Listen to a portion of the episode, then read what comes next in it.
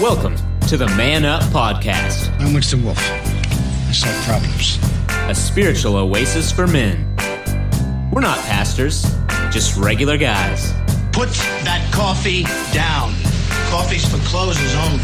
So, for the uncommon man, created by equally uncommon men, this is Man Up. Hi, everyone. This is the Man Up Podcast, number 156. We're coming to you from various spots around Sugarland, Texas, just outside Houston, as we continue with social distancing.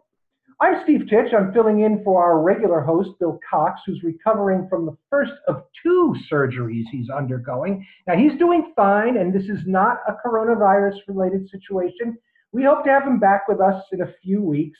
In the meantime, Bill, we know you're listening, so get well soon. But while the boss is away, so they say, we are going off script. This week finds us between studies. We'll be starting our deep dive into the book of Daniel next week. But this week, we've got a special edition of our podcast, so to speak. As our focal text, we're going to use chapter 1, verses 1 through 11 of the book of Ecclesiastes. Now, no matter what church you attend or how long you've been a believer, I doubt you've ever heard this text preached on. But that's why we're here. We're guys on a spiritual journey, and we're not afraid to open the Bible and go to seldom visited passages and unpack them. And, and we hope you find some in, insights as, as we talk as well. Now, just like you have, we here have found the events around the country this week highly unsettling, to say the least. For, for almost three months, we've been dealing with the fallout from the COVID 19 pandemic, which is going to have life changing implications for most everyone. And as if this weren't enough, the death of George Floyd, an African American man, at the hands of a white police officer, has brought America's simmering racial issues to a full boil. So here we are in June 2020. Things truly seem to be coming apart at the seams. And this might be the most overt manifestation of a feeling of deep, dis- deep, deep discontent that's been in the culture, I think, for years now. So, what is our responsibility as Christian men? Is reality broken? Is there meaning to be found? And with me uh, today is our panel. We're all Christians, but we have different backgrounds. Robert Koshu is here, our corporate chain trainer from a Fortune 100 company. He's our in-house intellectual and theologian. We call him the professor. We've got Michael Cropper, prosecutor. We call him the judge. And Kyle Trahan, our deacon from Louisiana, who is topping the insurance sales charts right now. Now, to get things rolling, but before we do the reading, I'm going to go to the professor. Robert, tell us what you've been reading and where it's been taking you. Okay, so um, Steve mentioned I'm part of the talent development world, corporate trainers, how most people refer to us. Um, this week, I'm actually virtual conferencing. Last year, our listeners may remember I dialed in live from the National Mall while I was at last year's conference. Obviously, with COVID, uh, we decided to do a virtual conference. Um, part of my specialization, I'm actually also a certified gamification designer for designing gamification elements inside of training. So that's kind of my side world. So part of what we're doing where I work right now is we're starting to develop game and all the way into having a bunch of, virtual reality stuff. And so one of my coworkers loaned me, this is not his copy, my copy of the book, but it's his copy of a book called Reality is Broken by Jane McGonigal. I would highly recommend it. It is fantastic. And I'm reading through the book, and the very first part of the book starts out talking about that there are 174 million gamers in the US, people that actually play games on a regular basis. And as I was reading through, I ran across this one quote right here Satisfying work always starts with two things a clear goal and an actionable next steps toward achieving that goal. And it kind of had me started thinking about some of the things we've talked about over the past year. And I looked more into it and it said, hey, there are always four traits to any game you're looking at Every game has a goal, it has rules, it has a feedback system, and it's voluntary participation. She identifies six ways that in reality is broken in relating to a game because games have reality has unnecessary obstacles and emotional attitude to it uh, more satisfying work kind of where i got that section from the quote that kind of got this all started.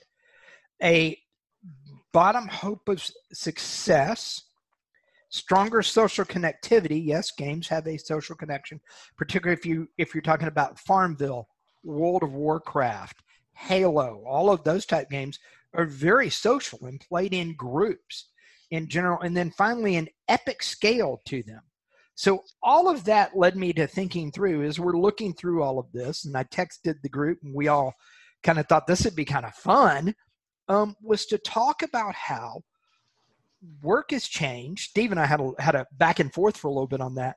How much work has changed in the 20th century? How much, or post World War II? And then all these other things had me thinking about how different reality is and how it can lead people to a sense of meaningless. Um, one of the headlines today, if no one saw it, one of the headlines today, AMC um, acquired some more debt so they could keep operating. They have AMC Theater. Theaters. Yeah. Mhm. And their acquiring of debt caused them to list certain disclosures. One of the disclosures is there that they had to put in there to acquire this new debt load is that they are not certain they are ever going to reopen as a business. And, and so if, if you think about it, 75% of the theaters in Houston, guys, I'm just kind of guessing. They're, the, Steve, they're a you and I major got- player. That they they hadn't Cinemark, but Or pretty much AMC. AMC. Yeah. And so you're talking about you know, is how the many other one. theaters mm-hmm. may never reopen at this point. So Steve was talking about life changing events. Okay, that's a very, very minuscule small piece of this. But you look at all the changes that are going on, then you throw in, and our church actually has a connection. Our pastor hosted at six o'clock. I had a conference session, but he actually hosted a session with our assistant minister to students, Jamar, who is actually his family knows the Floyd family. And he's talked about that a little bit. And so, you know, it's just, it is a radically new world we are entering, for lack of a better term.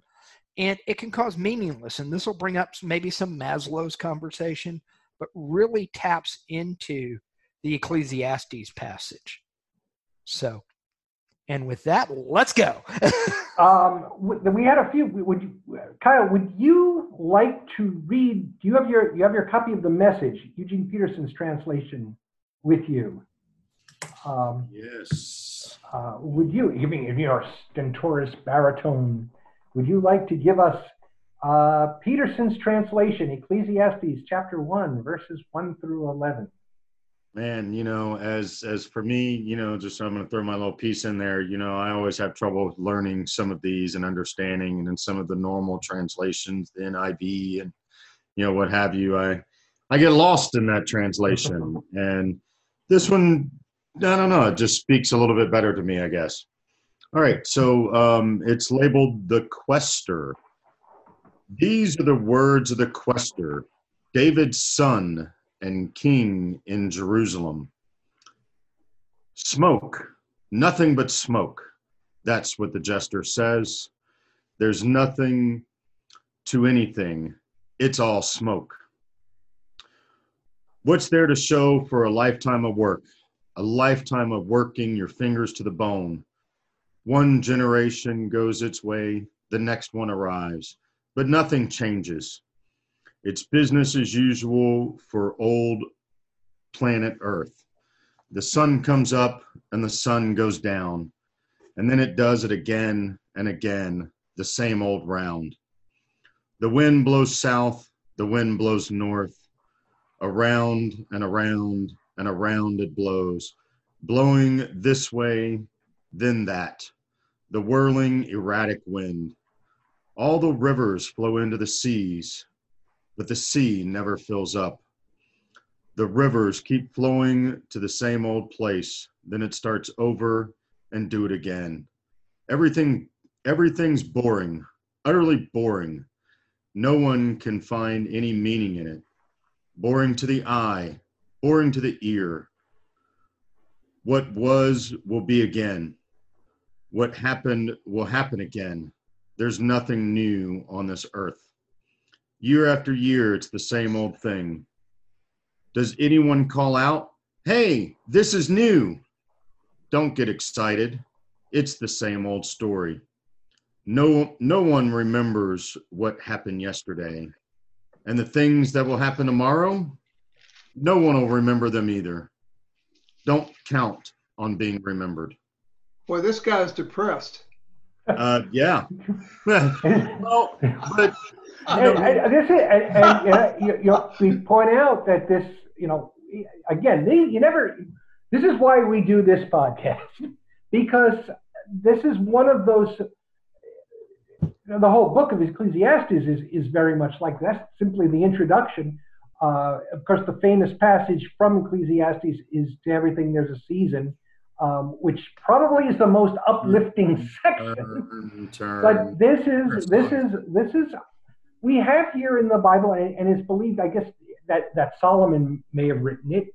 Um, he uh, and it, to keep in the gaming theme, Peterson translates uh, teacher as quester, as the quester says. We have teacher in my NIV, but it's it's this idea of, of the Bible even has um, these earthly concerns, um, these earthly feelings, these earthly emotions of, you know, there's nothing new under the sun, and you know, is this all there is? And and so it's it's not it's not wrong to feel this way, and it's not wrong to look at the world and say, is this what's going on? Because that's exactly what's going, you know, what's what's what's happening here. Uh, not only this, but throughout pretty much like the entire um, book of Ecclesiastes. Now, it does come to some conclusions, but we're going to stick here because right now I think there are a lot of Christians and a lot of churches privately, you know, privately in this spot. Uh, you know, might not, you know, everything comes right. It just seems, it just seems we can't get past the racial issue in this country. Uh, this, everybody is tired of wearing masks. Uh, we simply want to go out to lunch with our buddies. Uh, we can't. It doesn't. You know, we want to go to a ball game. Uh, it is. It is. And and, we're, and meantime, some of us are out of work. I, I was. You know, a lot of us. You know, unemployment is the highest it's been since the Great Depression, maybe even higher. And you know, there are a lot of people who may not get their jobs back. The end result may be a major shift in the economy already looking at, you know, will we ever go to movies again? Will we ever go to theaters again? Or will we be out of theaters so much that we watch everything on, on Disney Plus? Um, so many things, so many things going on, so much things to worry about, so much change. And um, so I, I, I, I'm, I'm going to toss it out. What do you, what do you guys think now? And and where where are you? I guess uh, where are you in your in in in your head right now? Well, right now, I'd just like to mention this. If, if someone has not read this or read about the person who wrote this passage, it's Solomon, the son of David. And he's not in his early life. He's a king of Israel, possibly the most, the richest king of Israel ever, the smartest one, the most brilliant. Uh, he, he had all the wealth you could want, health you want, wisdom you want. Uh, I want to say an attractive wife, but that's actually he's had a lot more than one, and and and he's and, and, and he yes he thinks these things all these things will bring you great joy. In fact, if you read the next book to it, uh, the Song of Solomon, he uh, he has a new wife and that, and he's very happy with her. But that I guess after a period of time that wears out. But the point is, he has everything, folks he's not the beginning of his life. He's not in the middle of his life. He's probably toward the end of it. And he has been through everything. When he had health, wisdom, attractive wives, wealth, uh, he began to lose his joy. He wanted to look for more satisfaction. So he, in fact, studied other religions and he borrowed those from his wives, with some of his wives. And so we're looking at a guy that has has everything. He's not a guy that's depressed because he lacks money, lacks health, lacks wisdom, lack knowledge, or got fired from his job. He's a guy that has had it all and doesn't know where to turn, and that did not satisfy him. So I just wanted to mention that, Robert. If you want to take over, No, or, I think Kyle, that- that's fine. he, he had lost his you know view of god you know so Yeah, he, he was searching and was essentially lost as as steve kind of said a lot of us are it's trying to find our new way in this world yeah, and it, it is. It, we are facing this today. I don't know if you've you've been. And I uh, I can remember whenever I was very young. I remember people stayed with their jobs. And I think Steve and Robert talked about this between themselves. They mentioned uh, 50 to 100 years ago, when you got a job, you stayed with that job. My dad was proud that he worked for the post office for 40 years, 36 years, whatever. Uh, most of our grandparents, when they were farmers, they were proud to be farmers. That necess- did not necessarily fulfill their joy doing the job, but they got their they got their fulfillment from doing a good job at whatever they did, whether it was a blacksmith, a plumber, an electrician, uh, you name it. They got their fulfillment with it. Now today, uh, I think one of the things, that the stark differences is that we're we're encouraged to look for jobs that make us happy, and I, I boy, I think that's off. I, I, I don't know that you're ever going to find a job that's going to make you happy unless you own the company and uh, and you run it. The the uh, there is so much discontentment. Uh, I believe with our generations of young people coming out now that are looking for the perfect job, and in fact, I, I, I hate to say it, my middle daughter was this way. She was looking for the perfect job for five years, and, and you may not find the perfect job, folks you learn to find contentment and joy in what you have and what you are doing, whatever you choose to do. So, Uh, yeah. so what I heard is is that you have to own the business to be happy in your job. Uh, by the way, I I own my own business, so I get to be happy in my job. Okay. and and that you gets a whole Are new set of happy, headaches. Uh, that too, but that's okay. You know, but But it- there are, go, go- Yeah, well, Oh, go and, and I was going to say that the statistics show that the average time anyone is at a job anymore is two to three years yeah. at crazy. most. Average. And and Crazy actually, yeah, and actually, what's more intriguing, there's some new statistics that show right now that the Gen Z, so that is the generation that was born around 1995, 95, 96, depending on who's doing the measuring, they're going to have three to four, not jobs, three to four distinct, separate careers in their lifetime. Oh, I guess I fall in that area. Yeah, too. yeah, you have ADD business, so we, we I- talked I- about I that. I have And probably eight or nine actually. Yeah, I've had So- four, five, I think, if I count correctly. I would have to look at my resume to truly be accurate. Yeah, you know, and and I'm talking about things that I thought I was going to be doing for a long time, not just a need a job, let me go work security or grocery store or something like that. Exactly. Um, you know, so yeah, but they're they're talking that that is the norm, and as Mike alluded to, that's a big different. I I stayed with one company. I was with the AIG for 17 and a half years before I left there, and I was very, very, very much odd man out. The fact that I stayed there as long as I did Yeah.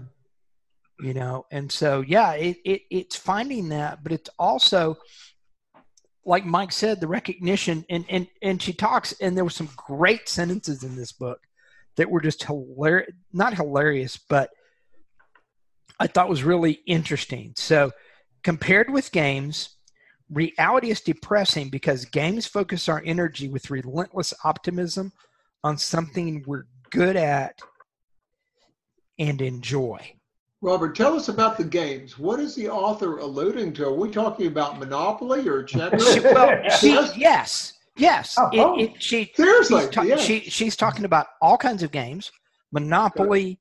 You know what we consider board games, Steve's Okay. favorite kind of games, carding, you know, cards and others, as well as as virtual games or Okay. online games. like kind of game. Now, the virtual reality stuff is insane. I have put I have worn equipment that basically if I go to lift up a if I'm wearing gloves and all the other good junk with the goggles and all that, and if I go to pick up something, it feels like the weight of that. They use pieces to squeeze you and do whatever. They've got other suits now that actually if you go outside, the temperature of the suit will rise up and start making you hot.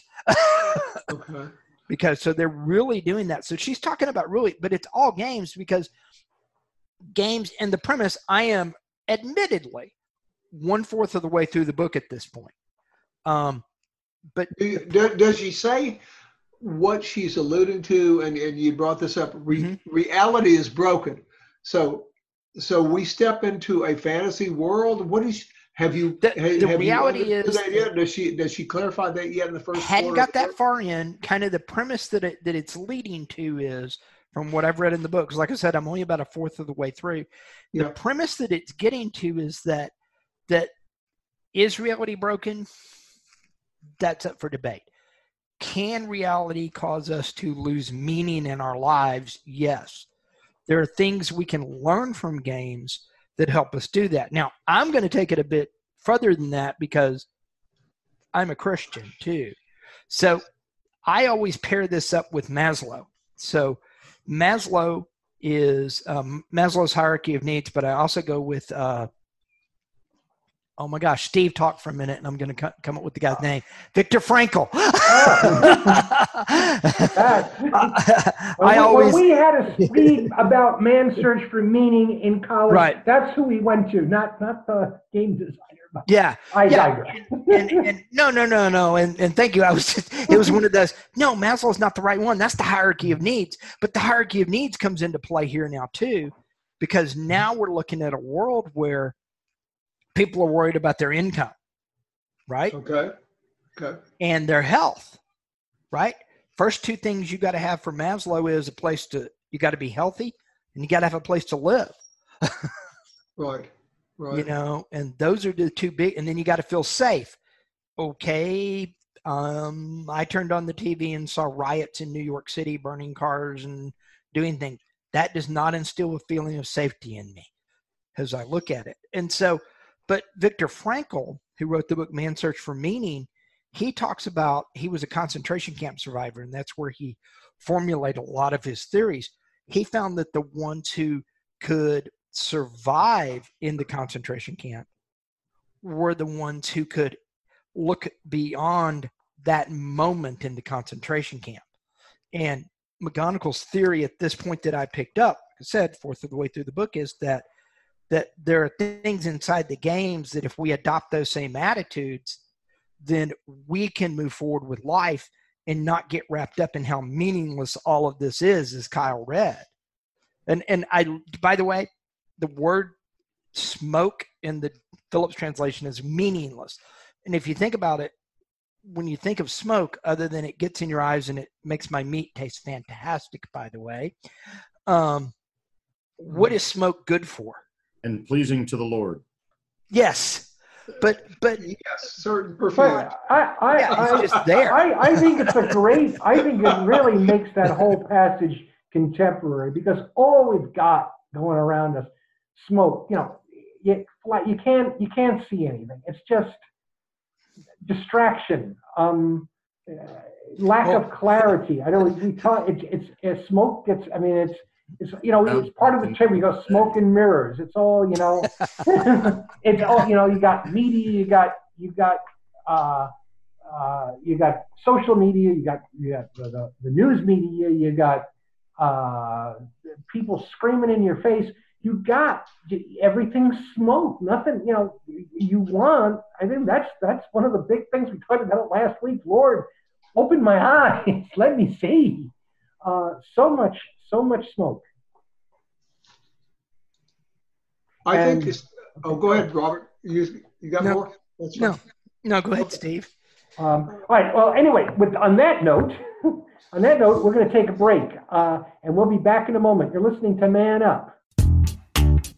You are listening to the Man Up Podcast, spiritual oasis for men. Just like any muscle, we feel the faith muscle must be exercised. And here we do it real authentic, the Man Up way. Not pastors, just regular guys, each on a unique spiritual journey. Thanks for joining us. Deep questions and discussions you won't hear anywhere else, especially in today's climate. Missed an episode? They are archived free for you to select on SoundCloud. We come to you from the Man Up Studios at Sugarland Baptist Church, Sugarland, Houston, Texas, in the United States. Have a question or comment, or want to book a speaker or group and have Man Up come to you? Contact us on our Facebook page, Gigmasters, or WMA Cox at Comcast.net. And now, back to fellows of Man Up. And we're back. Uh, we're uh, looking at uh, Ecclesiastes, at least that's our, our jump off point, uh, chapter 1, verses 1 through 11. Everything is meaningless or everything is smoke, as Peterson, Eugene Peterson translated it. And we're connecting that to the question of whether reality is broken. It certainly seems to be right now. And uh, Robert's been looking at uh, uh, work by Jane McGonigal, who's an author and uh, an expert at, in gamification. Uh, our book is is reality is reality is broken, and there's if you if you Google her or search her on YouTube, there's a number of TED talks where she talks about this. She's been doing this for some ten years. But what I want to throw in here, uh, and Robert, I'm so glad because you're a youth teacher. Uh, you know, as, as a parent, I've gone to uh, a whole lot of these these classes and courses of how to raise your Christian child. And their discussion, I have never heard one good thing said about video games. There, in fact, most parents think it's best if they, I'm saying most, many Christian parents believe they should never let their kid near one. I'm, I'm not that quite um, strict about it. I think we have things like Minecraft. A lot of things. Minecraft is very constructive. I think it falls very much into Jane, uh, Jane Farmville model, Farmville. But here, here you are. Here we are, a, a bunch of Christian guys saying there is value in gaming. So let's let's work on that and how that might counter some of the ennui, we could call it boredom, the the hopelessness, the sense of the sense of meaningless or the lack of purpose we have in the real world. How can we take gaming and uh, and and what we learn there and apply it to um, and apply it to you know basically okay. get past this feeling of meaningless we have eh, you know in our real world in the re- reality. So let me start out with real quick and then bounce. I'm going to just level set a couple of things mm-hmm. since I teach youth, and then we can bounce to the other guys and I'll come back. So, first of all, and since I've also raised two teenage boys, um, is there a problem with video games in general? All things in moderation is the right way to put that, I guess. Is there a problem with Grand Theft Auto where I'm going to go around and steal cars and shoot people for no reason? And and I want you to notice how I said that no reason. Basically, vice and go pick up hookers and all that. Yeah, I got a problem with that game actually. Yeah. Um, my wife bought my uh, nephew that game when he was 13. And she problems with it. It was on his list. Yeah. Yeah. And yeah. he really didn't know. Didn't understand. You know, you know, that's 20 years ago or whatever. He's 30 something now. Yeah. Yeah. And then you really started watching the game, and I played it with him. I had no real clue. And said, oh my gosh. I mean, it was a total shock that who won? That. you know, we, we, we played what you know uh, Mario Brothers and you know some some other things. It was not that sophisticated where uh, senseless violence and stuff like that. That it just it, it's like most TV and and movies today, senseless cursing. It's just written into the script just to do it. Have to have their certain quota of f bombs in the mm-hmm. movie. Yes. You know, yeah. So, and and I always compare it to movies. So, and great cinematography, interesting, all of that. Kill Bill volumes one and two. It is praised as a fantastic, wonderful movie with all that that entails.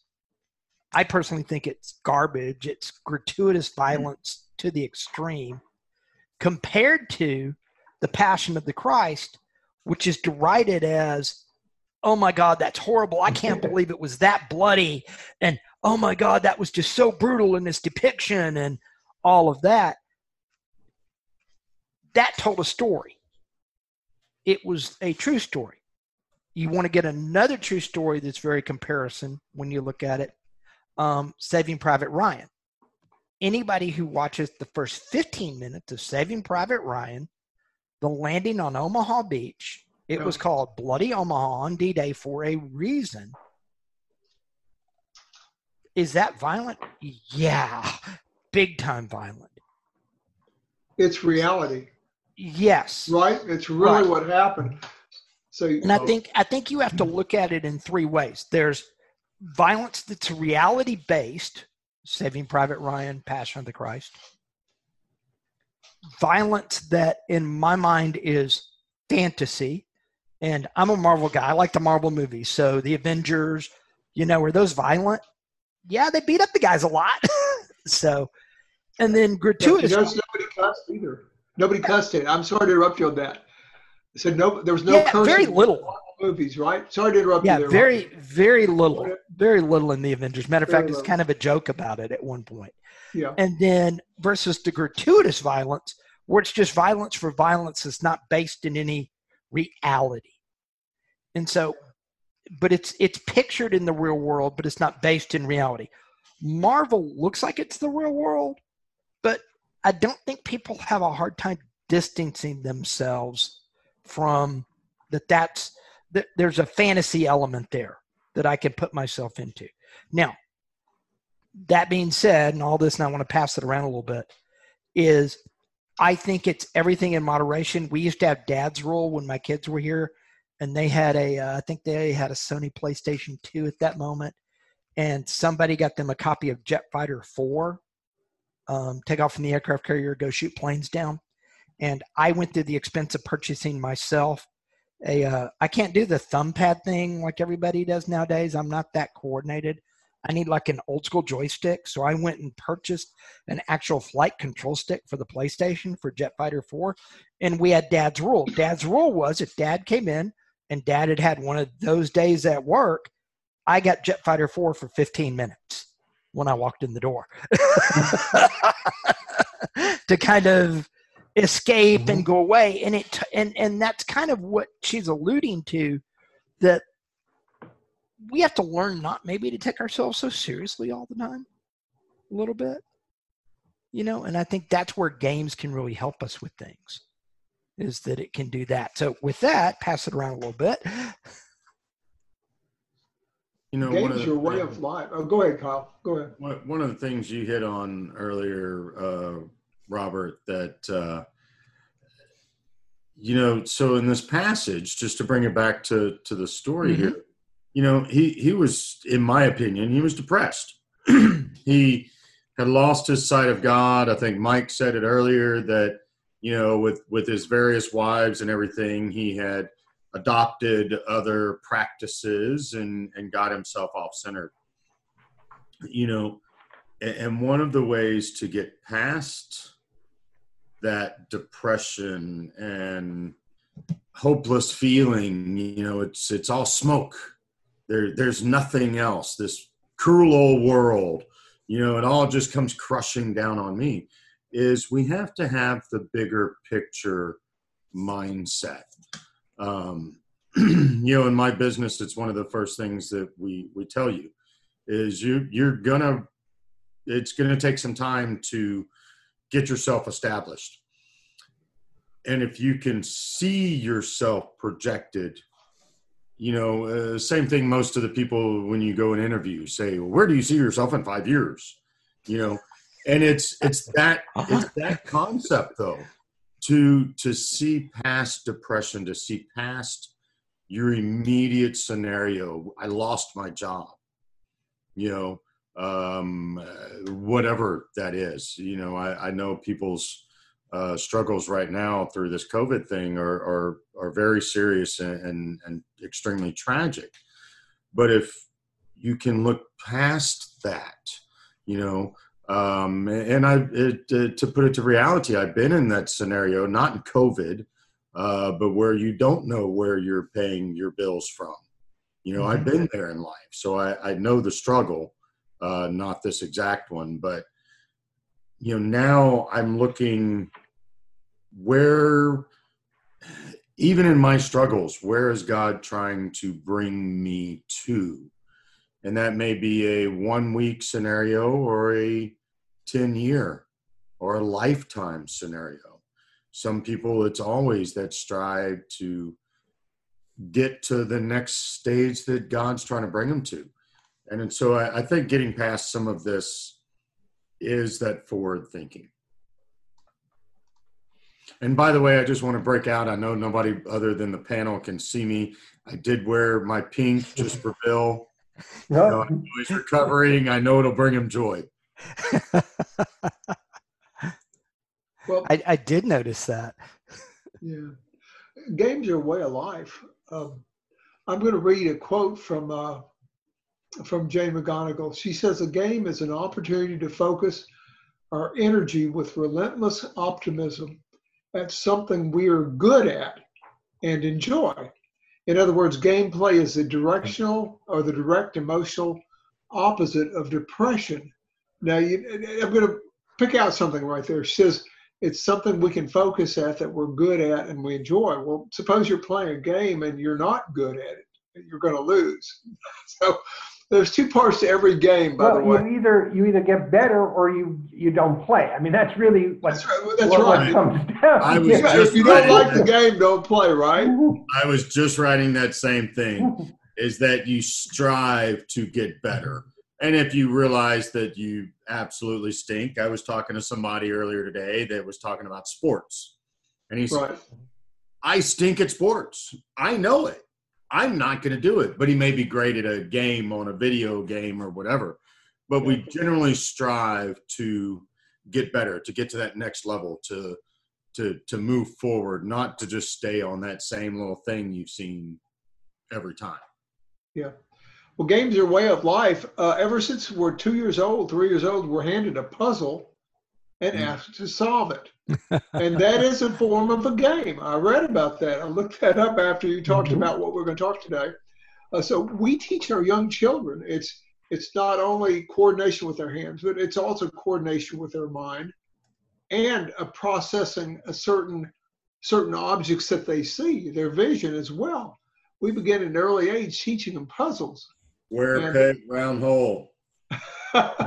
well, that's I always had problems. You're getting that. ahead of me. The blind person can play the. I was going to say even blind people can play a game. A square mm-hmm. peg goes in a square hole, right? Which you what you just said, uh, Kyle. There's always hope for some some form, even if you are not able to see. But anyway, uh, uh, so a puzzle game or a toy that tests a person's ingenuity or, or knowledge, depending on whether you have five pieces to it for a two year old, or you have 5,000 pieces to it for an adult.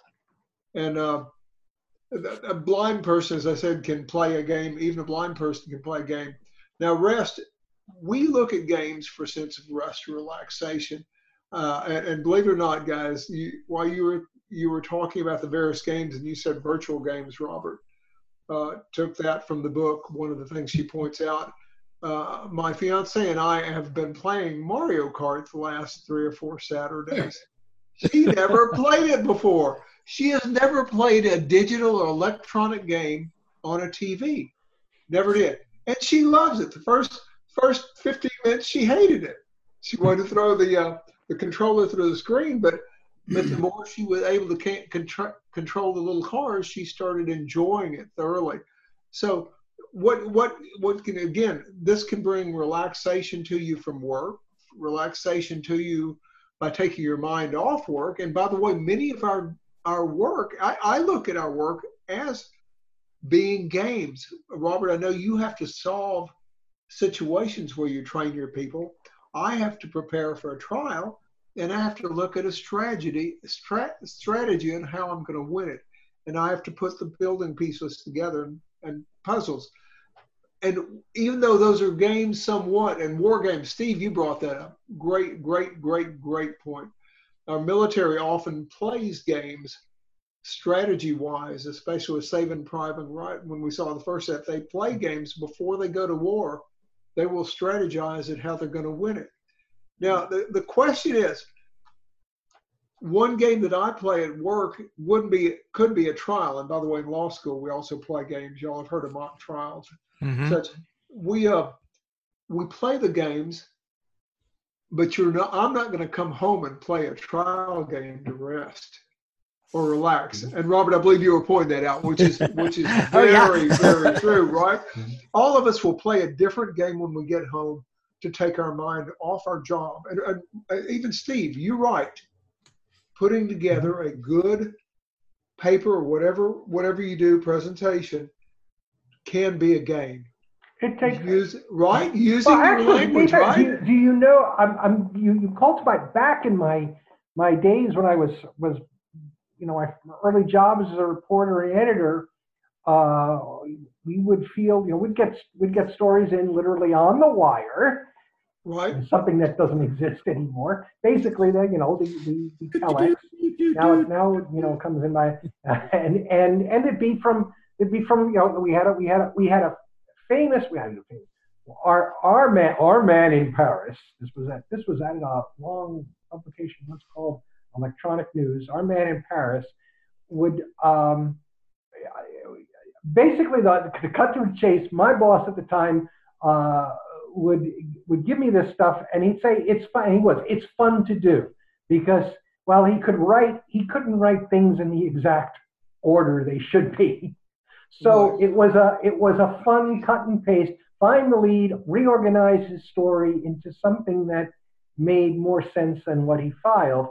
Uh, and so yeah, it was that was not that was one of the more fun parts of the job. And sometimes that can be a fun job as an editor when you have a when you have a good write or have a good writer or certainly a good reporter who's good at getting the facts together and and basically taking that and putting together a sharper narrative that's that's part of the fun job of that. Um, and uh, yeah, and so but i think that was the point of Jake that that um, kids and even adults who play games uh, just as maybe they did before electronics can you know get a representation of the world where at least there are some rules and some consistency and some expectations that uh, that they can learn from and apply in the real world. That and of course I'm sure they they soon enough learn the difference between uh, you know gaming and real life and that things games don't you know games end or they game have a sometimes it takes years to master something in real life or uh, for research or work to come to fruition but uh, certainly, certainly, it's um, uh, there's value there, and I'm glad I'm glad that's being pointed out. And, and, and you take it back. It's just game. Electronic gaming is just another form of gaming, and uh, like you're like you're saying, I, I, it's a fun story that Kyle had with Grand, Grand Theft Over Auto, and I remember back back in my early policy days, we, we would we would work with the Entertainment Software Association, and 20 years ago, people still thought of computer games as kid stuff, which is why there was a disconnect when a, a game like Grand Theft Auto came out, which was really adult. Um, and really aimed at an adult market. And if you were lucky, you got grandma who didn't know that to get you game Grand Theft Auto. But uh, that and and and and part of that lobbying and, and education effort was from the Entertainment Software Association was games, computer games are not kids, not all for kids. And that's that's you know so there and I think what's great for kids is Minecraft. Uh, and certainly if you're if you're if you have a you have a teenager now they play with it. Um, I think it's it, it came out uh, good ten maybe more than ten years ago. It started coming out and it's just it's a, it's what they call a sandbox. Um, if I, I, shouldn't have to explain to people, but if we have older listeners, um, it's it's essentially you you go in and you start building. There's a mode where you just build your world, uh, and you can do a whole lot of your your your imagination is the uh, is the limit, and there are now clubs, there are conventions where people bring this software and bring the worlds they've created. And again, look on YouTube, see massive roller coasters, massive worlds. Uh, and what an exercise this is. So, um, and again, but again, there's there's games for kids and games for adults, and just like there are books for kids and books for adults, and board games for kids and board games for adults, right. and and you you have to make your decisions based on that, not necessarily on a wholesale, uh, you know, good or bad two classes it, and that's all. well, it's interesting. Now there's augmented reality games, which is putting augmented things into the real world. Anybody want to make a guess in this group what the first big augmented reality game was? So much so that it was a huge, huge news story for several years. Pokemon, right? Pokemon Go. Pokemon Go. where where literally the city of Sugarland had to put out signs reminding people that the parks closed at 10 p.m. because they would go there and there would be everywhere from my age down to kids out in the park at 10, 11, 12, 1 a.m. hunting Pokemon in the now, park. Now, it was a thing. what was, for those of us, I, I know it is, but what what is, at least as it started, augmented reality? So and, it's putting computer it pieces inside the real world. So you would hold your phone up and you would see so the park but in the park there might be a pokemon so kitty hollow park is where my wife and i go walking it was quite popular for pokemon hunting because there's a lake in kitty hollow park and so if you needed a water pokemon you had to go there to find the water pokemon so much so that how they paid for the game businesses would pay for gyms and you can only do battle to be, when your Pokemons would fight each other, blah, blah, blah. You can only do that in gyms. So stores like McDonald's and them would pay to be a gym so people could play Pokemon while they were sitting in the store, basically. I, I love the fact that you use the my wife and I walk as a ruse that I do put, not have when we put the smoke screen around the Pokemon that, Go. That, that is one I, I have literally not played it. I walked with one of my children playing it one time because I did want to understand it because I, saw training implications for it. One of the things we're doing augmented reality training wise is, and we're working on a tool right now where somebody can go up to one of our pieces of equipment, hold their phone up to it, and their phone matches the equipment and they tap and it will tell them here's the parts list, here's the instructions on maintenance, and here's all of that as part of their actual piece. So yeah, I've, I've got some augmented reality world in my life right now. well, and I, I, would like to also point out that you know Steve said you know let me explain for maybe our older generation about Minecraft. Thanks a lot. Would, would you, uh, believe that I'm the youngest of the group, and I'm glad he explained it because I had. You know, you don't have kids. yeah, you don't have kids. For those who don't have kids. A sandbox. I'm, I'm thinking, you know, it's a litter box for a big cat. That's exactly no. right. Sandbox is a technical term. Thanks, a place you play and programming language to see what you can do. But but it's it, it's interesting because as as we uh, I'm guessing it start kind of wrapping this up a little bit. Mm-hmm. It's interesting because there's meaningless in the world. Games give us a peek into it.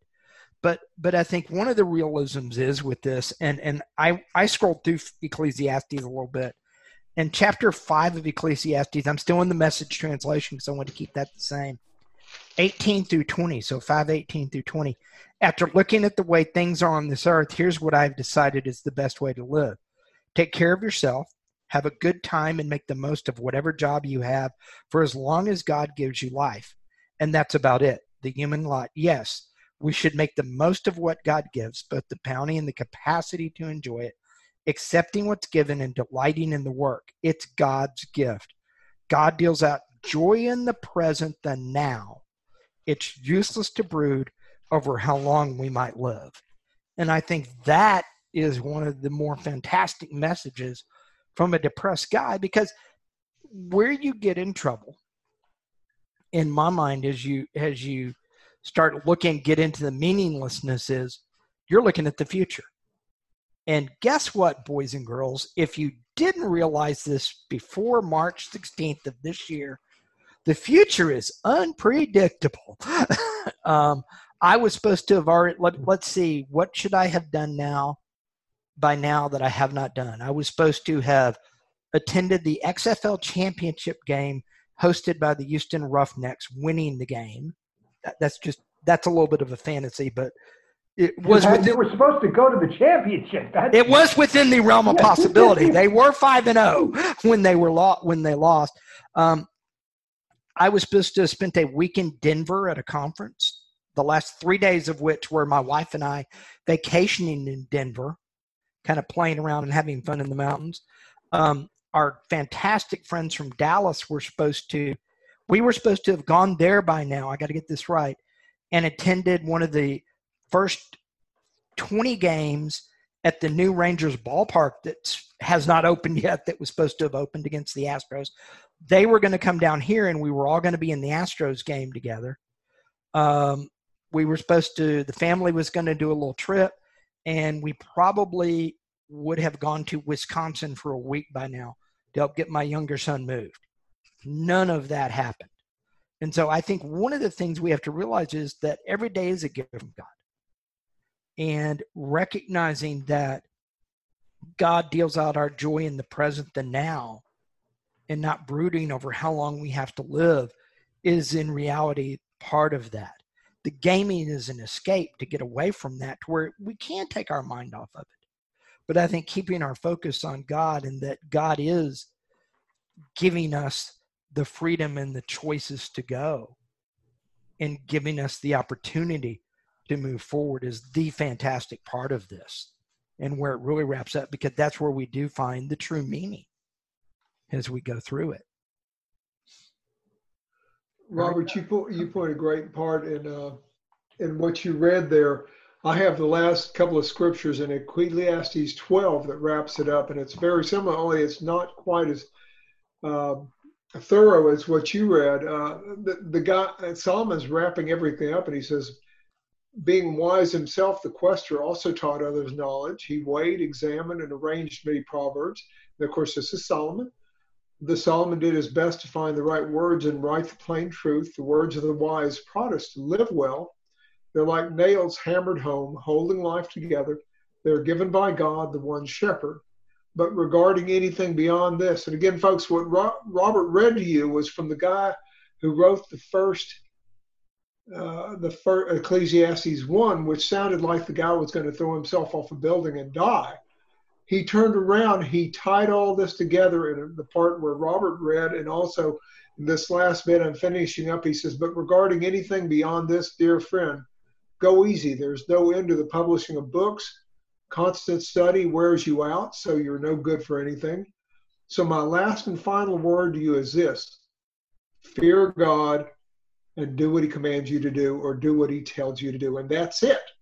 Eventually, God will bring everything that we do out into the open and judge it according to its hidden content, whether it's good or evil. So, He takes 100, 360 degrees folks, he goes back to God in the end of Ecclesiastes and at the end of his life. Very cool. That was fantastic. I like that. I, I have nothing to add. Kyle, are you, you know, want to uh, follow that? you know, something Robert said was, you know, every day is a gift from God. I don't know if you used those exact words, but it was the words I wrote down right after what you said it, it's it, That's our life will have turmoil, right? That's a given. We know there's going to be trouble in this world. So, you know, I, I this past weekend I went to a funeral for one of my second cousins, and uh, she was 34, and she was with child and uh, we don't truly know what happened. They were doing an autopsy. I'm not in the inner circle. I'll probably never truly know myself. But you know, she was 34. None of us are guaranteed tomorrow, though, is my point. And when we go through those difficult circumstances and the trials that could be with our illustrious leader, Bill, you know, he, he's going to be laid up for a while. And that's going to be very difficult. Uh, I spent five days in a hospital recently, five nights actually, um, for an accident that I had, and it, it drove me nuts. And Bill's that same guy you know he he's an outgoing fellow he he he needs to move he needs to do and this injury will be difficult on him but i think the point of it is is to look where maybe we can be a gift to others even within our own storm. You know because uh, let's just say there's a national disaster that happens. God forbid. To, to any of us here we've had enough over the last uh, you know however long. Um, but you can have maybe lost your own home but still being there next trying to save your neighbors you know and where you can be that gift to the others around you and my last point is just always have that forward thinking today will pass grace will be renewed in the morning. Well, this has been the Man Up podcast. Uh, we've been discussing Ecclesiastes. We've been discussing, um, you know, being stuck in a situation where, where things seem a little meaningless, a little, uh, un, you know, out of sorts. And so I want to thank the guys for their thoughts. I want to thank uh, Robert for your uh, your discussion. He, he was talking of a book called, uh, well, give me the title again and the author, just so I'm clear. And yeah, Reality is Broken by Jane McGonigal. Uh, and, and as Mike said, I'd forgot Mike that yeah, she's got a couple of TED talks out there on this, and yeah, and some other. It, it's an interesting topic. It really is, and and it it does tie back to what we as faith believers have to walk day in and day out to kind of talk about and think through. And we we hope uh, our our hour with you helps you a bit on that walk. That's that's where all we all are. Uh, we urge you, uh, even in the, this time of social distancing, to uh, find a church. Many churches, including ours, have weekly their weekly services on YouTube. Uh, South um, Sugarland Baptist Church has a YouTube channel. If you search that on YouTube, you'll find it. Uh, where our service is at 9:45 on Sundays uh, Central Time. But uh, your your local church is probably doing the same thing. So uh, look into that and uh, study the Bible, study God's Word. Write us a comment if you're so moved. Uh, we're on SoundCloud. you can find us on Apple Podcasts or wherever you get your podcasts uh, and our own Facebook page, Man Up Spiritual Oasis, and our our own our own webpage, manupspiritualoasis.com. So uh, for the guys here, Mike, uh, Robert, and Kyle, and for Bill, who Bill. is laid up and recovering, get well soon. This is the Man Up podcast. See you next week. You've been listening to Man Up. You want answers. I want the truth. You can't handle the truth dedicated to the uncommon man, created by equally uncommon men. If I were the man I was five years ago, I'd take a flamethrower to this place. You can contact us on Facebook under Man Dash Up. Post questions, and we'll answer them right here on the Man Up Podcast.